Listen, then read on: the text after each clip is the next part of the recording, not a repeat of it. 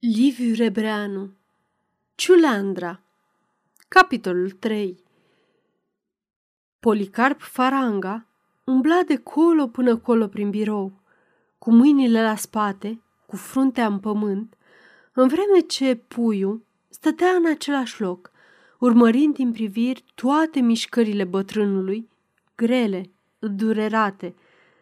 Părea că sub povara gândurilor Chiar silueta lui mândră se gârbovea văzând cu ochii.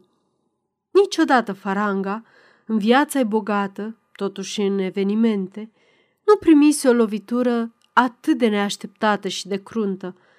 Puiul îi fusese toată nădejdea, mai ales de când anii se mulțiseră pe umerii lui. El era singurul vlăstar al familiei Faranga și, prin trânsul, Familia aceasta de o bârșie străveche boierească trebuia să se perpetueze.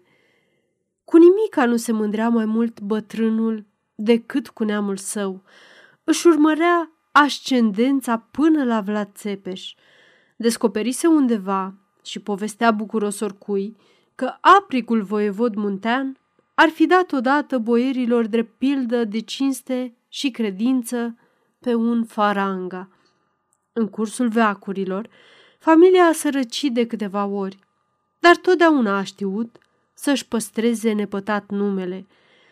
Moștenise împreună cu un frate o avere frumoasă, dar fratele s-a propădit, în vârstă plăpândă, și așa a rămas el singur cu numele și averea familiei. S-a însurat pe la 30 de ani, după ce a gustat toate plăcerile vieții ușoare obligatorii pentru oamenii bogați și fără ocupație. Olga Dobrescu, ființă gingașă, a fost o soție ideală, bună, frumoasă, indulgentă, cu avere. Închidea ochii la numeroasele escapade pe care Poli le-a continuat și după căsătorie. În al patrulea an a venit pe lume puiul, iar după alți patru, Olga s-a stins – de-abia când a pierdut-o pe ea, a dobândit dragostea cea mare pentru copil și a înțeles însemnătatea lui pentru viitorul familiei. Tot atunci a pus cruce și vieții ușoare intrând în politică, spre a avea o meserie. Cu avere și nume a făcut repede carieră. Urmase odinioară niște vagi cursuri de drept, dar firește, fără a practica vreodată avocatura. Diploma îi oferea acum posibilitatea să se considere și să fie considerat jurist. I se descoperi, de către prieteni și ziariști binevoitori, chiar un oarecare talent oratoric. Și astfel, toată lumea aplauda când, printr-o împrejurare fericită, i se încredință portofoliul justiției. Deveni omul serios și grav care a rămas până azi. Purta, de când se însurase, ca un trofeu, o barbă superbă. Ea i-a câștigat odinioară celebritatea bulevardieră bucureșteană, cea mai frumoasă și mai îngrijită barbă din România. Tot ea i-a împrumutat acum bună parte din prestigiul necesar unui om politic cu răspundere – pentru că sub ministeriatul său de câteva luni s-a votat o lege bună, s-a ales cu stima cercurilor judecătorești și epitetul măgulitor omul justiției. Nici nu se mai putea închipui să se facă ceva în domeniul dreptății, fără a se cere părerea lui autorizată, fie la putere, fie în opoziție. Puiul a crescut înfășurat în dragostea lui idolatră.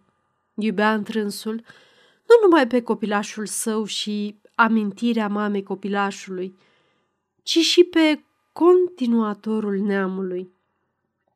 Se iubea pe sine însuși. Îi părea rău de viața de odinioară și îl muncea teama să nu se răsfrângă asupra copilului păcatele tinereții lui desfrânate. Băiatul era plăpând, ca și maică sa, și din pricina aceasta l-a ocrotit mai sărguitor. În mers mașinal, Farangaș își depăna amintiri și frământa regrete. O clipă se opri și se uită plin de duioșie la puiul care stătea mereu în picioare, pironit într-o așteptare tulbure. Îi șopti blând. Șezi, puiule!" Tânărul răspunse cu o privire întrebătoare. Se așeză. Bătrânul însă își reluă plimbarea, ca și când, mergând în trecut, ar fi vrut să ajungă la o țintă în viitor.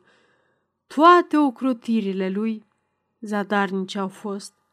S-a gândit să-l însoare cu o fată prin care să regenereze și împrospăteze sângele neamului. Căsătoriile între odrasle de familii prea vechi dau progenituri șubrede. Când e prea albastru, sângele e un stigmat de degenerescență. L-a însurat de timpuriu, tocmai ca să-l ferească de viața pe care a dus-o el însuși. Puiul, totuși, a urmat tradiția. Căsnicia nu l-a împiedicat, ba l-a stimulat și l-a adus în halul de azi. Faranga se așeză deodată la birou, calm, hotărât. Puiul căută să-i întâlnească privirea și nu reuși. Bătrânul stătu câteva secunde pe gânduri, ca și când ar fi căutat o frază sau un cuvânt. Apoi luă brusc telefonul. Alo, centrala? Dăm te rog prefectura poliției. Pui un gălbeni. Realitatea întreagă îi se înfășură la auzul unui singur cuvânt. Bâlbâi spăimântat. Ce vrei să faci, tată?" Faranga răspunse în telefon. Dăm pe domnul prefect. Și peste un minut. Domnul prefect? Aici Policarp Faranga. Da, chiar eu sunt dragă, Nicule. Nu, n-am plecat și nici nu mai pot pleca. Eram tocmai îmbrăcați, dar s-a întâmplat o mare, foarte mare nenorocire în familie. Ba da, nu exagerez deloc. Foarte mare, repet. Închipuiește-ți, copilul meu, puiul, într-un moment de rătăcire, desigur, a omorât pe Madeleine, pe nevastă sa. Aparatul îi tremura în mână, se uita vorbind în ochii lui puiul care se zbuciuma să-i ghicească gândul. Da, într-adevăr, de necrezut. Și cu toate astea, te rog, dar să te ostenești numai decât până la mine, să vedem ce-i de făcut. Te rog. Firește, evident, trebuie să aduci și pe procurorul de serviciu. Așeză receptorul pe furcă și rămase cu mâna întinsă și cu ochii țintă la puiu. L-ai chemat să mă aresteze?" întrebă tânărul, fără pic de sânge în obraj, cu glasul răgușit. Faranga a avut un zâmbet straniu. Tu nu te așteptai la urmări? La nimic?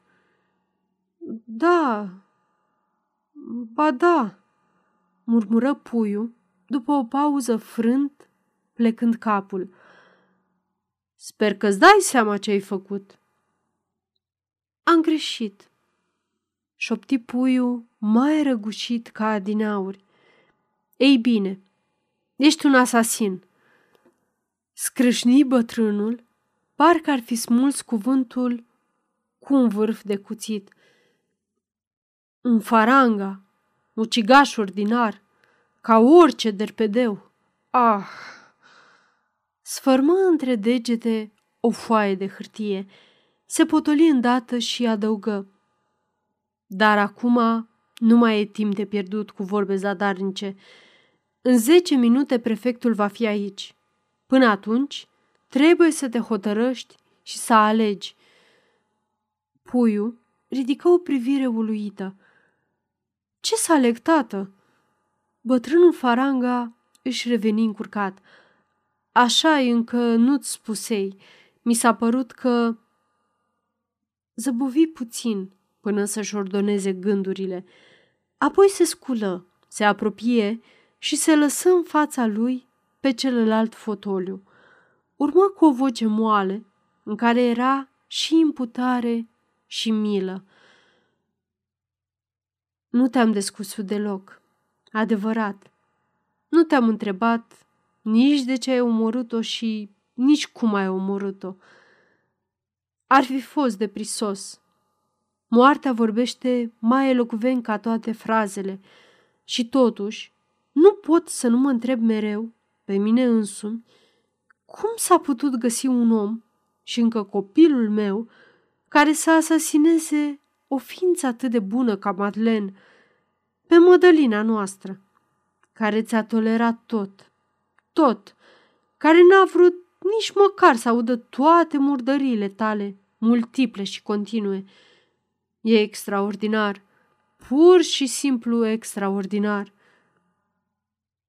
Nici eu nu știu, tată, zise foarte sincer tânărul, frângându-și mâinile și abia reținându-și lăcrămile.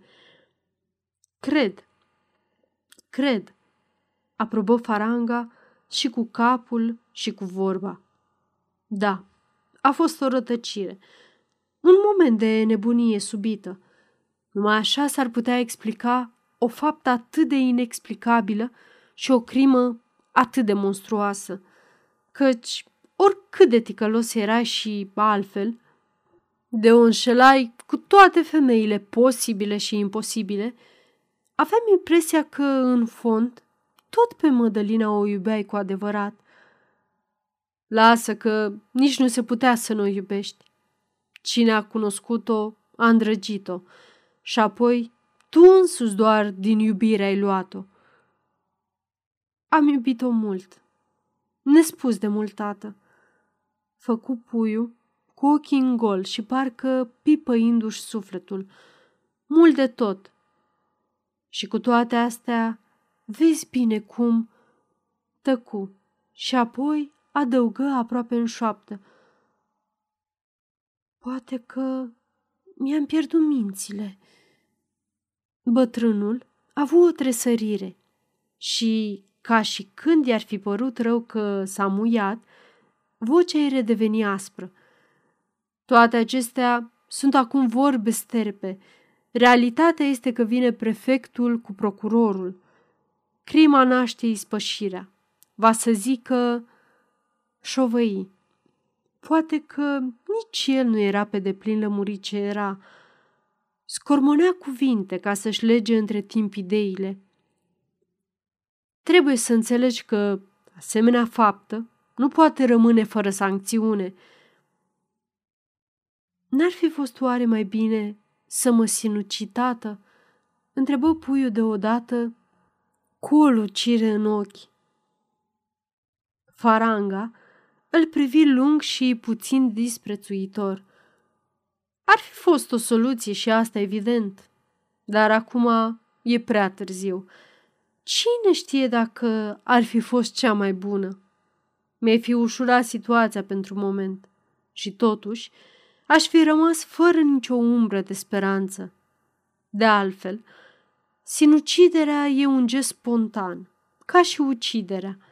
Dacă n-ai fost capabil să o execuți imediat, disprețul din privirea bătrânului și ironia cuvintelor lui întărâtă pe puiul.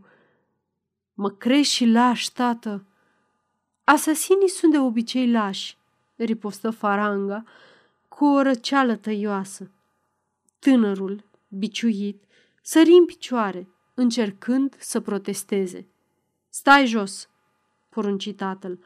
Nu-ți lua aere de cavaler fără prihană, că nu te-au prins niciodată și cu atât mai puțin te-ar prinde azi. Ce Dumnezeu, tot nu pricepi. Dacă dumneata crezi că în situația în care am ajuns, n-ai nimic mai bun de făcut decât să mă insulți?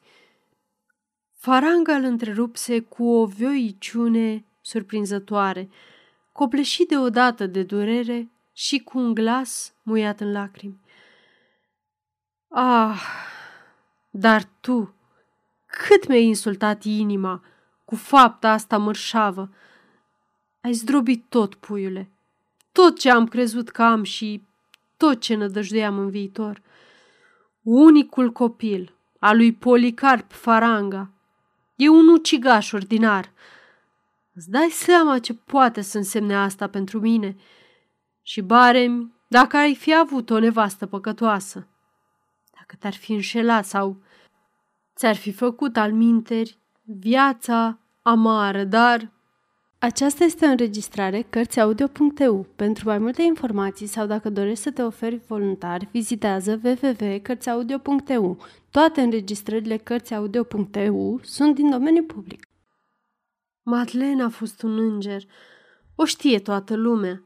Peste putință să te gândești că ai convinge pe cineva că e la mijloc, o crimă pasională, care ori și cum ar fi mai scuzabilă până la un punct.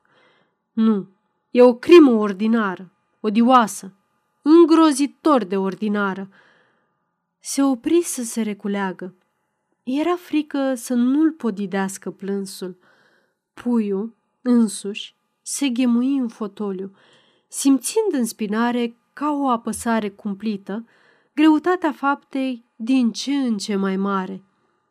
Și totuși, ești copilul meu și trebuie să cauți să te salvezi. Reluă faranga cu emoție stăpânită. Altfel, ar fi să te aresteze, să te arunce în pușcărie, să se facă o instrucție cu răscoliri de săltare și apoi un proces în stil mare, cu masă specială pentru ziariști, cu scormonirea tuturor intimităților și tainelor familiei. Asta însă ar însemna terfelirea definitivă și pentru totdeauna a numelui Faranga și scoaterea noastră din rândul oamenilor de omenie. Prin urmare, asta nu se poate. Rămâne cealaltă modalitate, singură. Tânărul nu se mai mișcă, parcă ar fi înmărmurit în fața perspectivelor pe care el însuși le avusese confuze și care, prin glasul tatălui său, deveneau de o claritate exasperantă.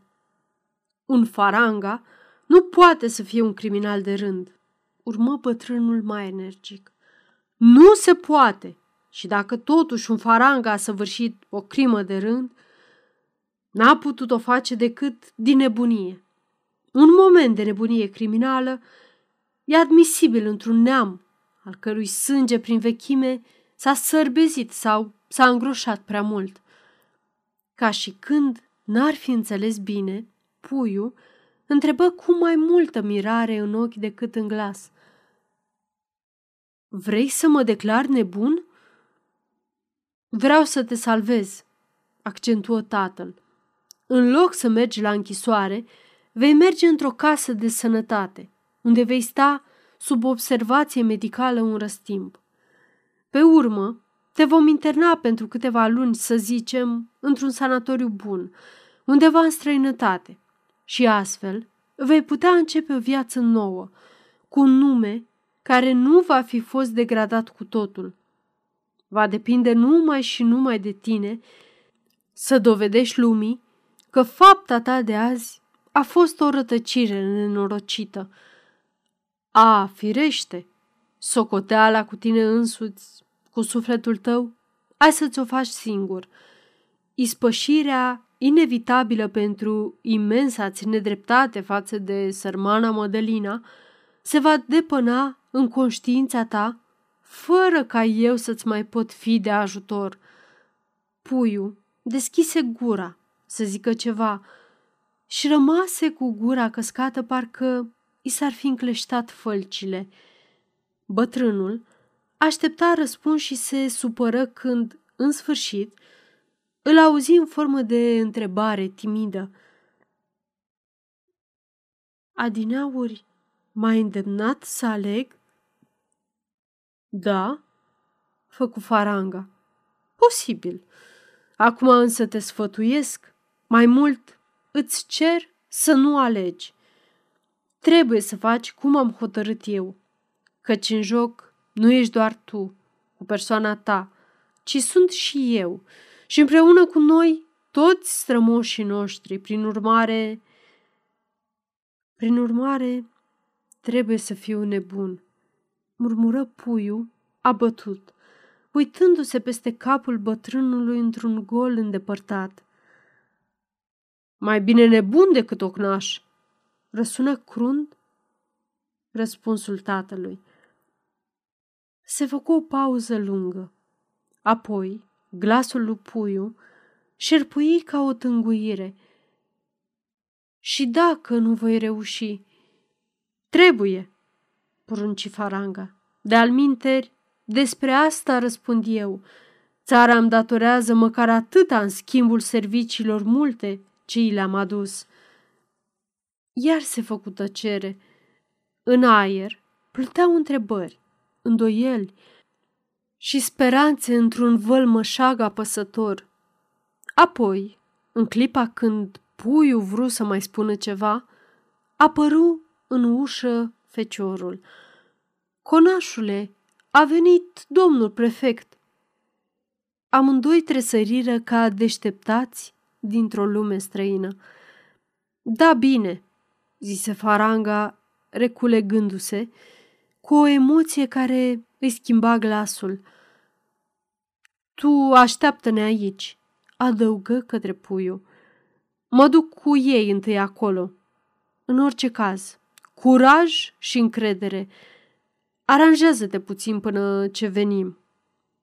Plecă repede. Mersul grăbit îi ședea rău și îi micșora gravitatea. Feciorul, înainte de a închide ușa, aruncă o privire curioasă și înfricoșată spre puiul.